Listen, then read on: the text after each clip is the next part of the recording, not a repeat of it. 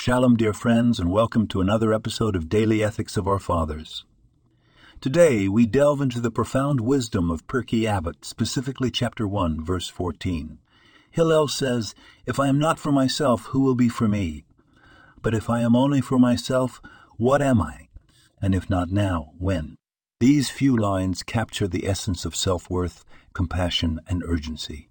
Hillel, the great sage, encourages us to take personal responsibility, to stand up for ourselves, and to recognize our innate value.